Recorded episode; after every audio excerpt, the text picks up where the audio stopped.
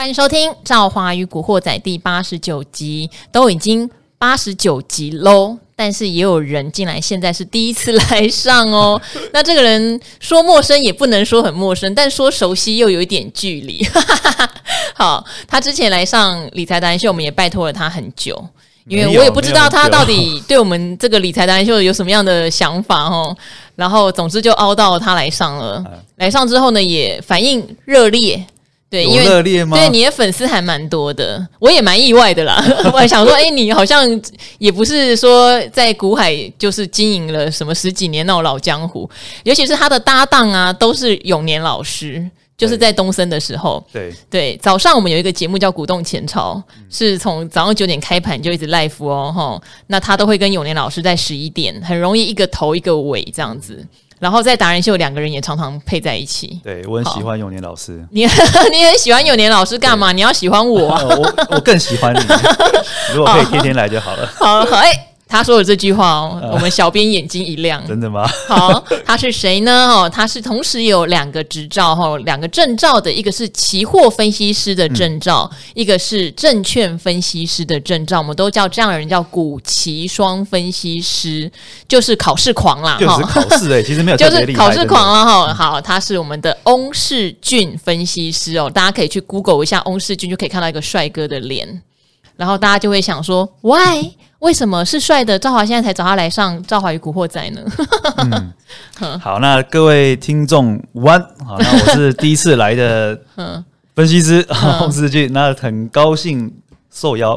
哎、欸，你看，你看菜鸟才会说午安呢、欸，现在都接近傍晚了，还在。哦，对，我记得好像都六点六点才播。菜鸟 对，可能我录的时间稍微偏下午啊。嗯，好，因为世俊来的时候，我常常就会讲说世俊很年轻，他就会反驳我。但大家可以去看一下，他长得就是一副年轻的样子啊。其实真的没有，好，真的没有，年纪有一点大了。好，年纪有点大是多大？出道时间没有很长 年年龄当然不能偷，一定是比赵华老很多、啊，老十岁以上的。那你怎么保养？赵华看起来太年轻了。哎，你这样讲，大家就会想，那看来好像是意思是赵华比你老，只是看起来没有。赵华绝对是看起来跟实际上都比我年轻的。好，来上我节目就是要经过一些无厘头的考验哈。没有没有，我都是讲实话。好，他都是讲投顾老师都讲实话啊，投顾老师都讲实话，哇，这句话哈，我相信就已经掀起一波波了。对对对，可能有打了八成的人了。因为之前就有人来我这边留言说，那这样子我是一个初学者新手，我能不能去跟投顾老师呢？那为什么坊间都说呃跟投顾老师啊是一个错误的决定？那我也必须讲说，其实我觉得一开始如果自己真的没有盘感。对真的需要投顾老师帮忙，就是带一下的话，嗯、我是觉得没有什么无伤大雅。但是我觉得最重要的还是能够在这样的时间里面，慢慢的培养自己看股票的逻辑。对，而且至少有人可以问啊。对，或者找一个你喜欢的，不会骗你的就好了。嗯、哦，你就找一个长得帅的，被他骗了，你也觉得算了算了，不错，也可以来找。其实坊间很多都帅哥啊，很多老师都很帅啊。你可以说几个例子吗？诶，像有来这边的威良哥啊，哦，威良哥，然后永年老师最帅啊，他很聪明，以那个年纪来说是最帅的。哦，哎，永年老师就想着又在后面被翁世俊阴了。好，世俊很聪明，他都讲来上理财达人秀的和赵华与古惑仔的，不要讲到别别台的，对，讲到别台的哦。嗯，我还真没看过啊。有有，我有一个同学蛮帅的，嗯、是胡玉堂，也蛮帅的。哦，胡玉堂，可是因为他就。不好意思，他就是在敌营啊，啊对对对，他就一天到晚在非凡，那我也没办法、啊。跟我们东升是绝对死对头，对，绝对不能邀请他来。不是死对头的问题啦，哈，那就是一种判断上，你就觉得他就容易错误嘛。啊，对对对，没错，还是要以我们东升的分析师为主。嗯、好啦，我们不要再闹世俊了让他挺紧张的。那因为我们节目哈，世俊有两个很大的功能，一个就是我们知道他有期货的执照。所以他还可以帮我们解读一些期货市场的分析，但当然不会太难，因为我知道很多人都说自己是韭菜小白，光是买一些股票跌一下就已经心惊胆跳了，会觉得期货市场更可怕。但其实，呃，赵华也常常利用期货这个工具，他因为你不能把它当成是很可怕的，你要懂得控风险和知道它的优点。那如果你比较进阶的时候，我觉得是可以考虑用期货这个工具，而且还有就是你可以看外资的期货空单，对，来了解一下他们的。的想法哈，这是最大的优点。那第二个是世俊他长期是研究航运航空相关的，所以等一下也会来帮我们解读一下。如果您手上你是过去的航粉哈，去年做了航运股，但今年觉得很痛苦，怎么做都做不顺。好，那航空你是不是还有信心抱下去？等一下我们也来听世俊聊一下。嗯、那我觉得这边我们可以先谈一下，就是因为今年比较奇怪奇怪的现象哈，有一个听众朋友之前也有问。就是外资其实去年布台股的空单布很多，哦，最多还布到三万口。对，然后布到三万口的那一天，就是台股那时候本土确诊案例刚爆发，嗯、跌了一千多点的时候，那时候就觉得外资怎么那么神奇哈，空单布那么多，大丰收。嗯、可是今年又看不懂了，今年其实外资的空单布很少，布到几乎要在那个平的水位，就是没几口了。可是台股是一直跌，外资是一直卖，所以第一是怎么观察这个？好，我觉得外资也怕被政府嘎到啊。啊，他每次在布空单的时候，其实有时候会跌嘛。你可以发现，他最近这样前几个交易日，好像外资快翻多了，让我们觉得行情好像快往上突破。其实我觉得期货的话，你要先区分一下，说你是什么，你什么心态来交易啊？假如说你是想要从期货这边做当冲，你没有做股票，你要做当冲，当然就是。看技术指标，然后来操作，好，然后看一下外资的心态，然后就说空单很多的话，当然稍微容易做拉回。嗯、那如果说你要做，你是做股票，你可以拿期货来做避险。嗯，简单来说，现在的行情那上面均线很多嘛，对，就说哎、欸、反弹到可能年线附近啊，或是往上找一条均线，那外资空单突然增加的时候，嗯、你就可以稍作避险。嗯，啊，你会发现到，你讲的是台子期吗？对，台子期，我觉得台子期连我都觉得那个，因为它成本还是高了一点。就是你要花的钱还是比较多。可以做小台哦，好，可以做小台，可以做小台，因为它的波动很大，其实小台就够了，小台就够了。然后像赵华喜欢个股期，等一下我们会聊一下。对，那如果你可以发现到外资其实这一波都是偏空台股啊，因为一直卖嘛。你说现货市场是一直卖，现货市场一直卖现股，而且它的新台币也是一直升值嘛，就代表说钱是一直汇出去的。嗯，所以万一跌很深，新台币一直贬值，对，新台币一直贬值，那就是说有时候。指数哦，突然跌很深，某一个关卡，其实有时候也可以某一个关卡来，像说万七啊。好，一一七五零零啊，一八零零零，然后现在又继续跌了嘛，对，现在在万七附近，然后跌到万，通常这种整数关卡都可能会有支撑啊。嗯，比如说发现说，有时候破万七，然后外资空单回补，但可是它现货还是卖的，它其实是现货这边偏空，可是他觉得说指数哦，可能有可能做做反弹，那你就可以去抢个反弹。那可是我我认为说，假如说你说你是现货满手的，你就是尽量反弹的时候去做避险，嗯，啊，就年限嘛，然后外资空单突然又增加很多，像最近。嘛，最近在这几天又空单要稍微增加，那就有可能会做回档。那明天是结算日嘛？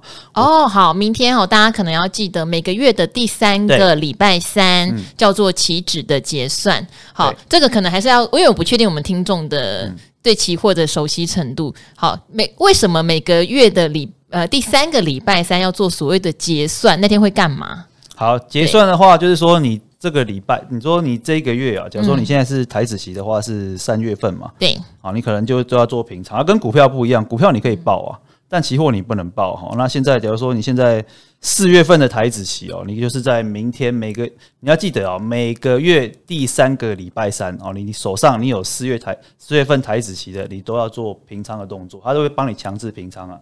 你不管你说你多单哦被套多深哦，它就是会在。一点半的时候去做结算，它用一点到一点半的平均价格，好，那就是现货现货的平均价格，嗯，啊去做结算的动作，所以你没办法再留到隔一天了。所以说期货可怕的地方在这，因为现货你套牢了，你可以跟他谈恋爱嘛，就一直抱着，可是期货不行啊，你就是要强制被平仓，是啊，不然就是要做转转仓，那你的成本又又拉高了。嗯，转仓就是你再去买下一个月的期货哈，这个也是要注意的。对，那目前的话来看说，因为明天结算日嘛，这波是空方大胜。嗯啊，只是说，因为今天有稍微拉起来，说会不会再大幅压低结算？应该不会，但是也不太会大涨，因为这波是空方胜，所以明天还是要提防哦，稍微有一可能小小幅拉回的可能。嗯，期货部分、嗯、好，因为像我为什么说我不做台指期？当然就是我我自己的风险偏好，就像有人喜欢买指数型的 ETF 嘛，对、嗯，但是空我就比较不喜欢空指数，因为我觉得空指数它慢，对我来说啦。当然，大台不会太慢，但是我比较喜欢运用个股期。好，然后我刚刚还有特别跟世俊说，我做空也比较喜欢用个股其，他问我为什么？比较低啊，对，对，其实很简单，因为如果你今天是买股票来放空，就融券的话，你一定要放所谓九成的成本，对对对，也就是说一张十万块的股票，你的本金至少是九万块嘛。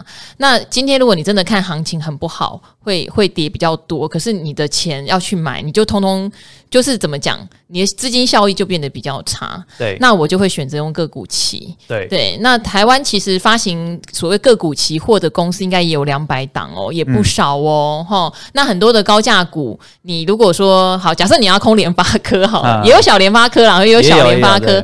如果你要空联发科，你现股现在它还是八百多块嘛？对，等于说八九七十二，你可能现金一张你就要准备七十几万，你才能空它。对，可是赵华这样讲，我有个感触，哎，什么感觉？就是说做多的时候尽量买股票。然后做空的时候，对，做空的时候尽量用个股期。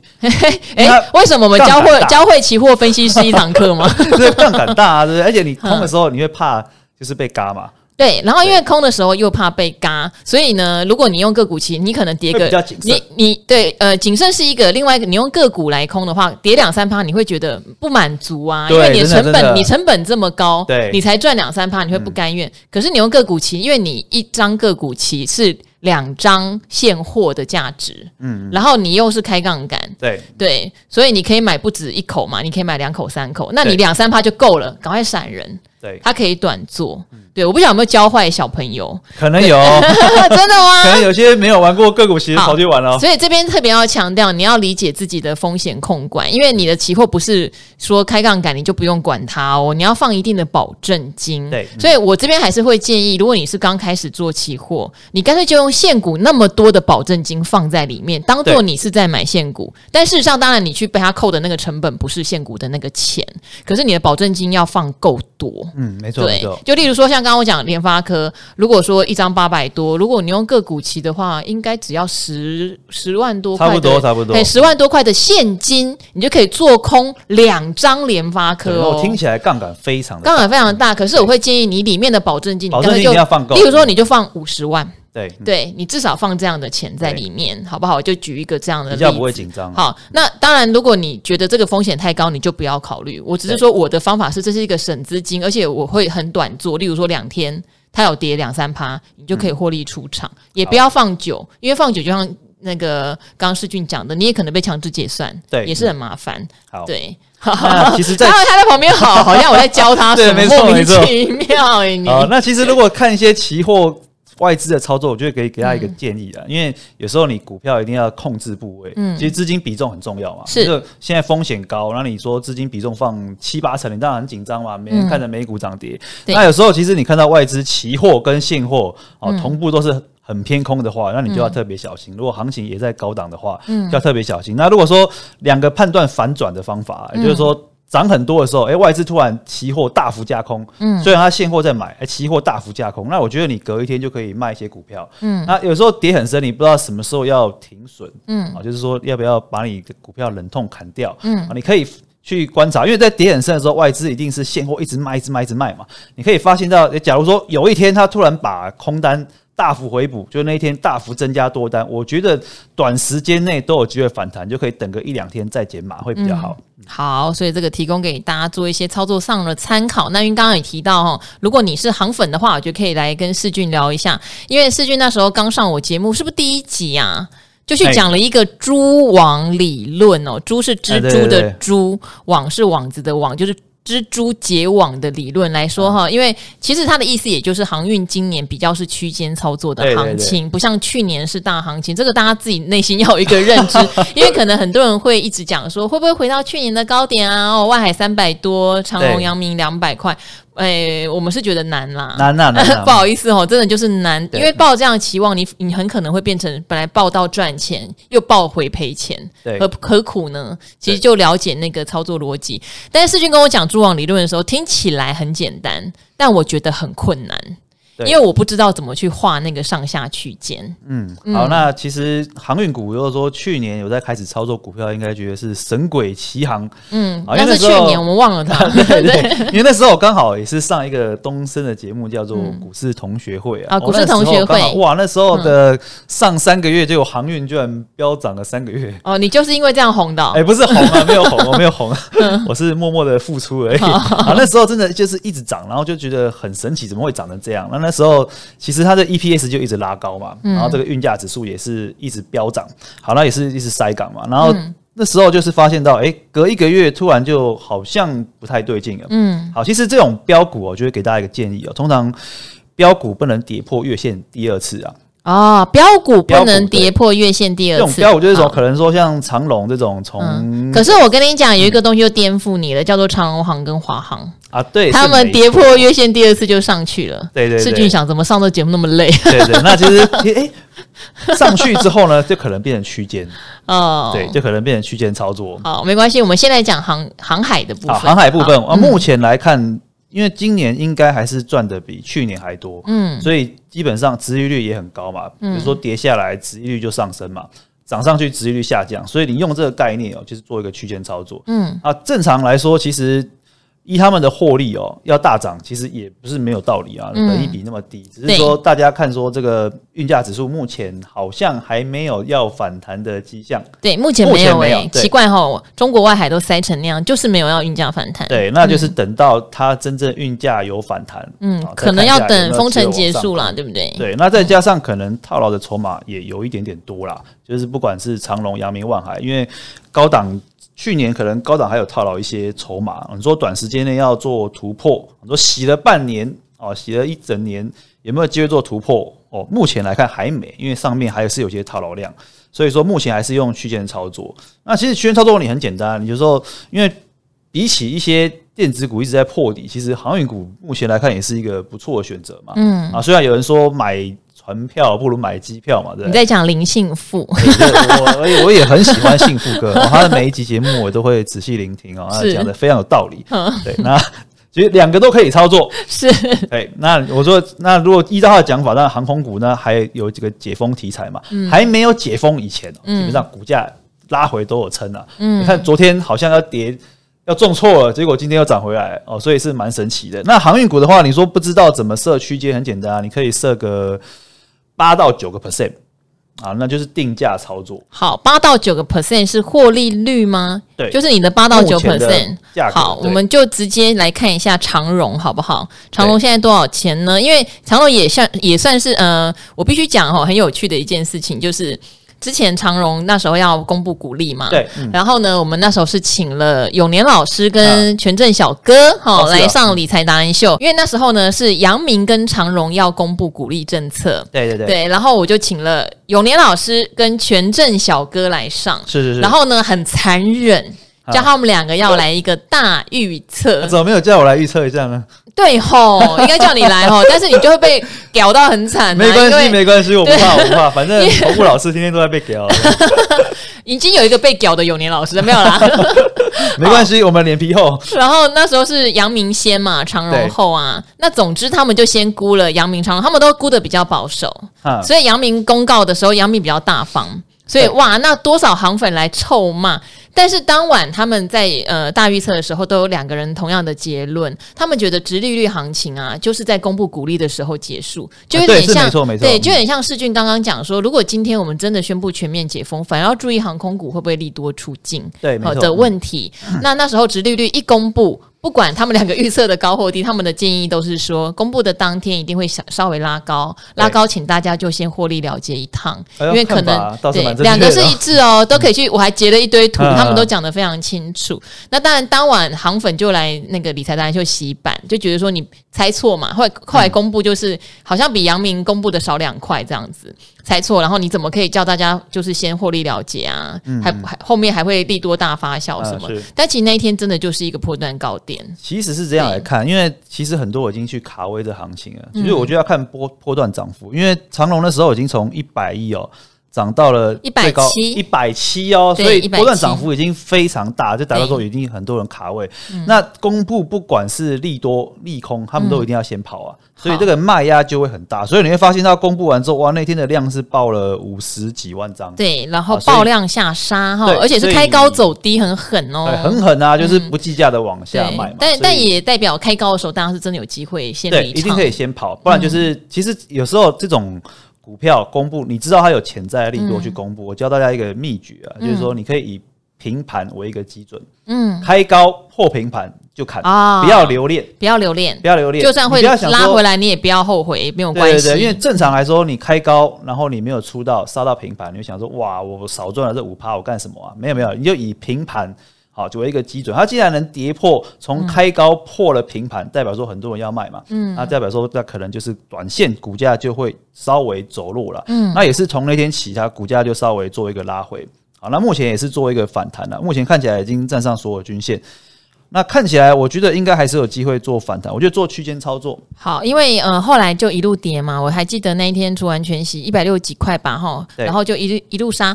后来节目呢也也很负责，在一百三十块左右，有提醒大家，如果你手上还有，也不用现在急着杀了。哦，这是佛心节目。那时候是木华哥，我是真的讲真的，哦、我没有开玩笑。对，就是一百六七十会建议你逢高调节，但是一百三十了就不用了啦。哎，差不多到年限附近，所以我们看的跟台华的投。台华投控的严董差不多，真的、欸、他买在一二八点五，还有跟你说他卖在一百一百五十几哦，所以上去也要稍微小心一下。那所以现在呢，看起来均线又通通站上了。那目前长龙是一百四十一，你可以教我们怎么画这个区间吗？就是它的下缘上缘，你会建议现在有的人怎么画比较好？好，因为我觉得它现在的波动。比较没有这么大，嗯，可能就是以一个真的区间操作就好了。好，你就没有办法像之前，因为现在有了殖利率出来嘛，它下来会有殖利率保护，就不容易再往下跌。像没有像之前，你可以哇一直往下跌，你可以一直接，然后一路从九十几飙到一百七，那你真的做这个。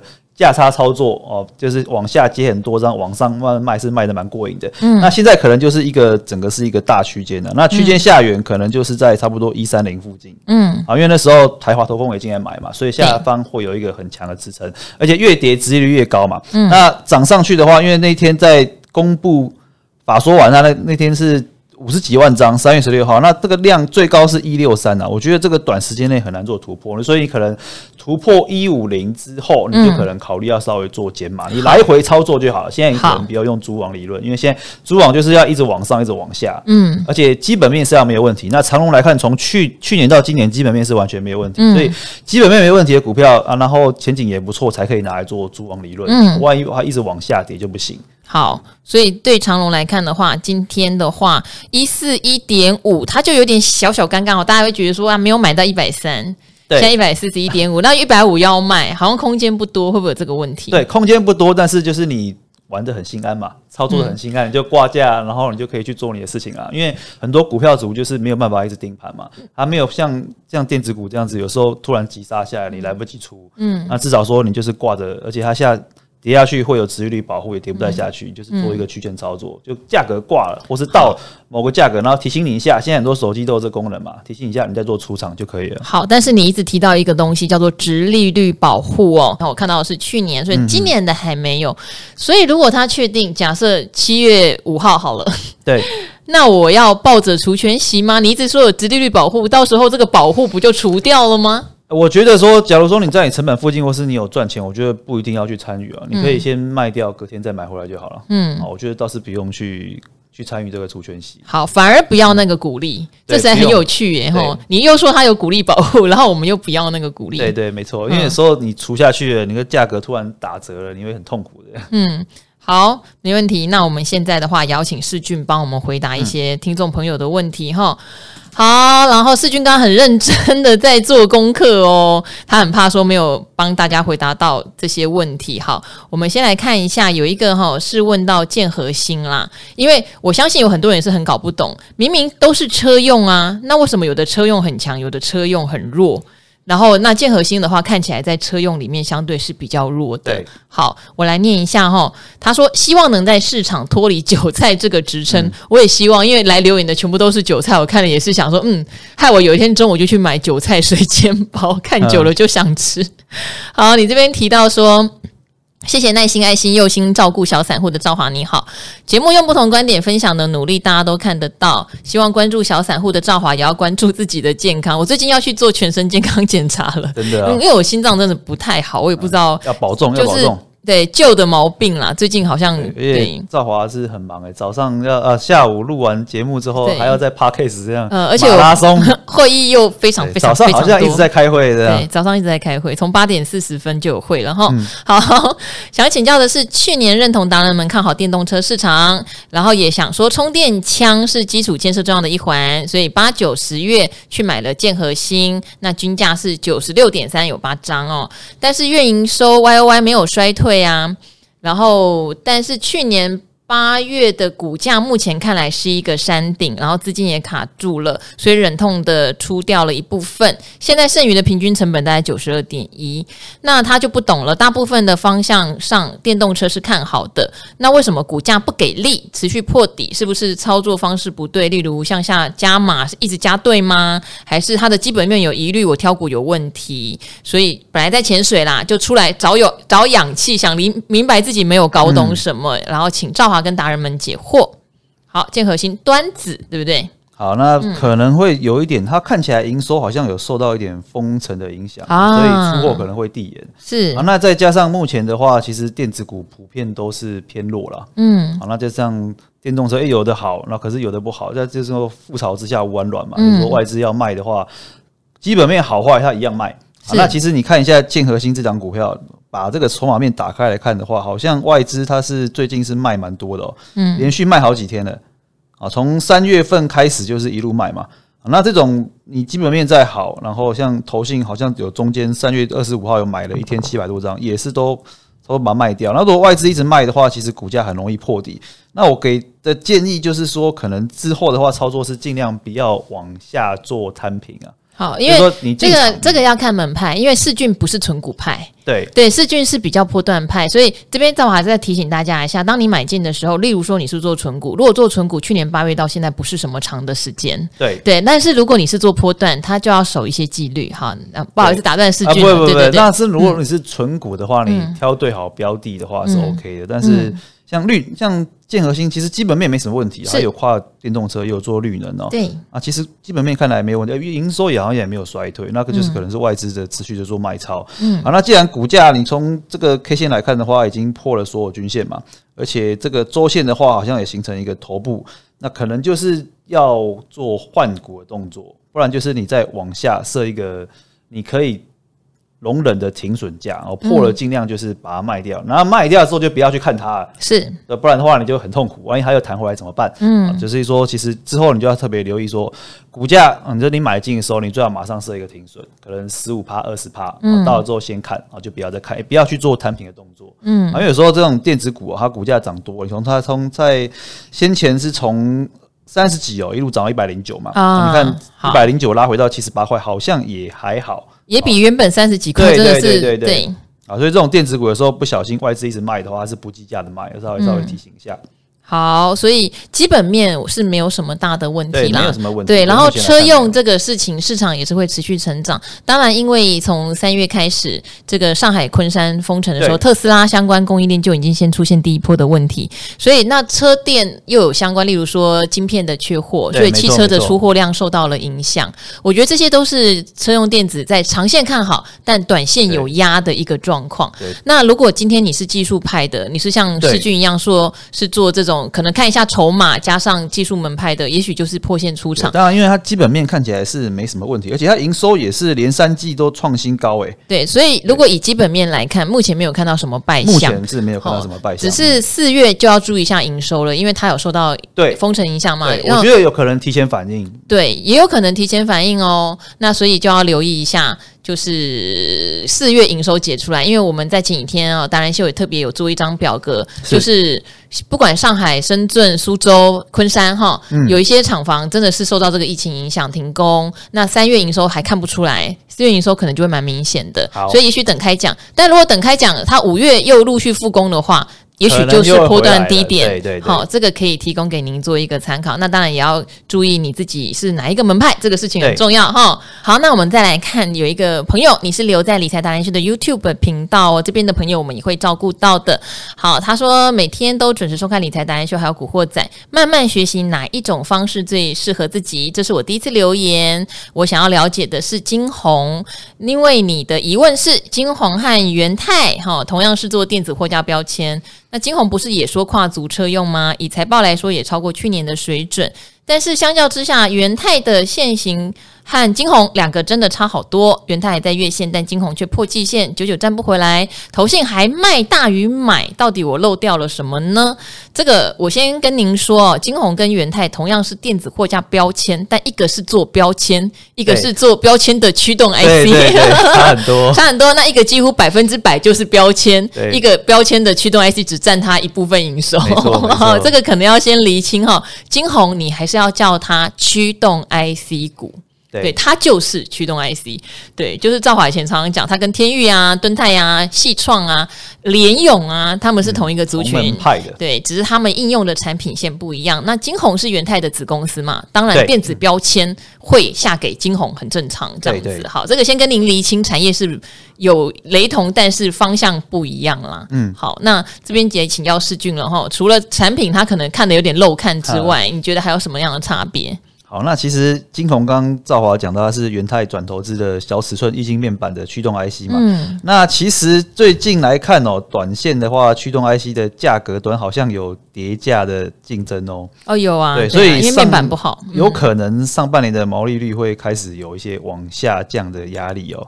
所以可能上半年可能不会太好，那可能看看到第三季的传统旺季会不会稍微转强。那大部分的驱动 IC 业者哦，其实都蛮。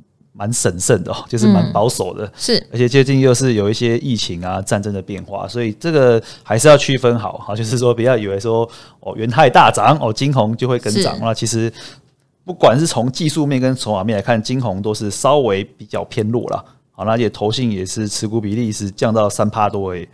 之前持股比例相当高，去年的标股对呀、啊，去年我记得金红持股超过十五趴，投信养上去的啦，对，投信养上去的。哇，这种投信的股票真的要就是要投信突然转卖，哦、你们看创维连续大卖就要特别小心哦。嗯，你看它卖到卖卖到最近还在卖，嗯、啊，卖到昨天还在卖一千多张。他说我已经已经从十几趴、十五趴砍持股比例从十五趴砍到五六趴了，它居然还可以卖，你就小心它会还持续卖。这个就是要稍微谨慎一点，除非它真的卖光光了，那就可能会不会短线见低点，那就也很难说了。好，呃，我记得如果。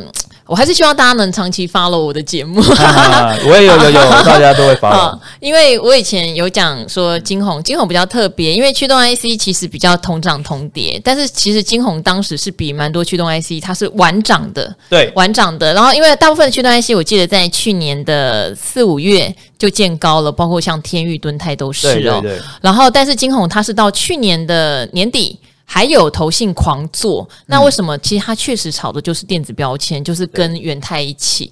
但它在涨的时候呢，我只能说我会忍住不要放空它。对对，好，我会忍住不要放空它，因为我知道投信就是在养它。但是以产业结构来说，我就没有办法很看好啊，因为我就没有看好天域、敦泰了，我怎么能看好金红呢？我当然也跟很多的法人朋友有一些辩论，因为他会认为产品应用面毕竟不同。但是如果你追本溯源，晶宏当初哦是做一种小尺寸 STN，就是灰阶面板起家的，是那种东西的技术门槛其实并不高，没错。然后当然毛利相对稳定，因为没有什么竞争对手想要去吃这么低阶的市场。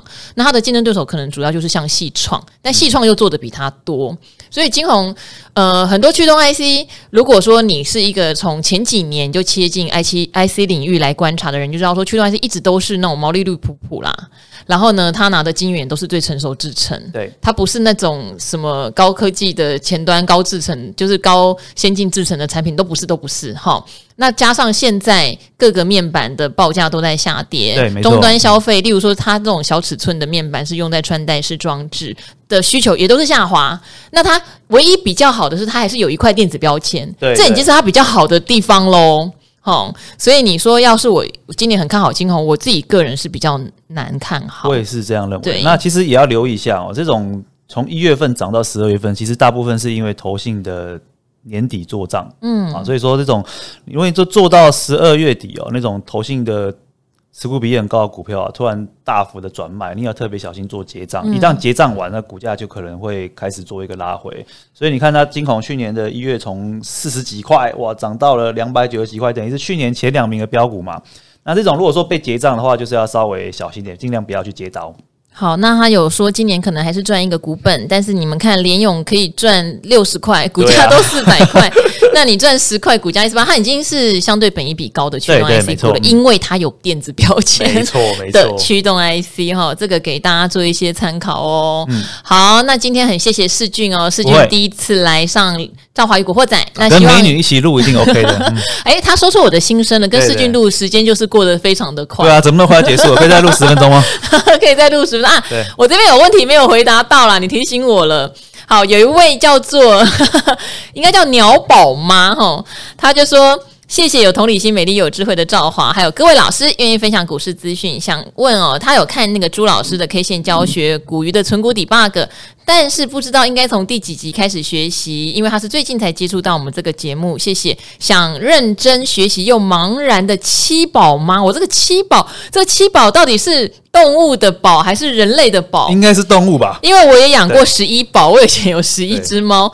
好，当然你都从第一集，因为我们设计这个系统性教学哦，不管是从基本面、技术面或筹码面，我们都有教学嘛。面面以后看世俊要不要来帮我们开一个期货入门？好，好啊，那我们的第一集。一定都是从最简单的，我们甚至还有分季，有第一季、第二季、第三季，那都不要管。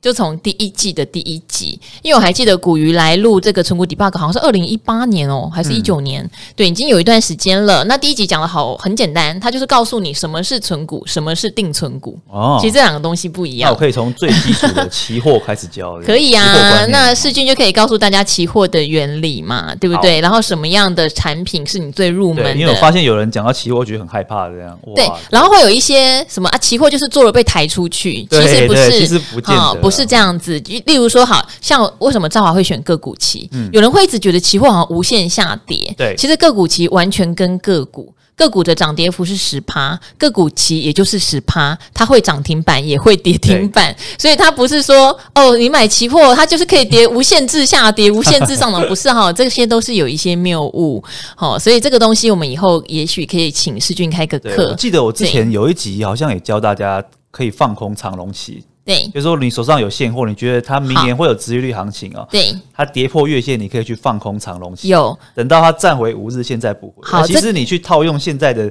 你把之前的线型打开来看，好像还蛮适用的。对，好，你怎么可以说好像还蛮适用的？就是就是适用啊。好，就是适用啊。就是他讲的是另外一套更进阶，就是你手上有现股，对，可是现股你想摆长一点，偏偏你看它好像又在那边有点下跌下跌的，对对对，你就用小资本去用个股期放。放空，把获利给锁住哦，它是一个锁利，这些都有很多可以聊的，但是也要请大家好不好？先把基本功学起来，没错没错，因为很多人可能连对操作个股都有一些很基础的问题都不知道的话，那个股其实真的比较再进阶一点，毕竟有开到所谓的资金杠杆。对，没错。那这个部分我们下次跟世俊的话，我们再想办法让。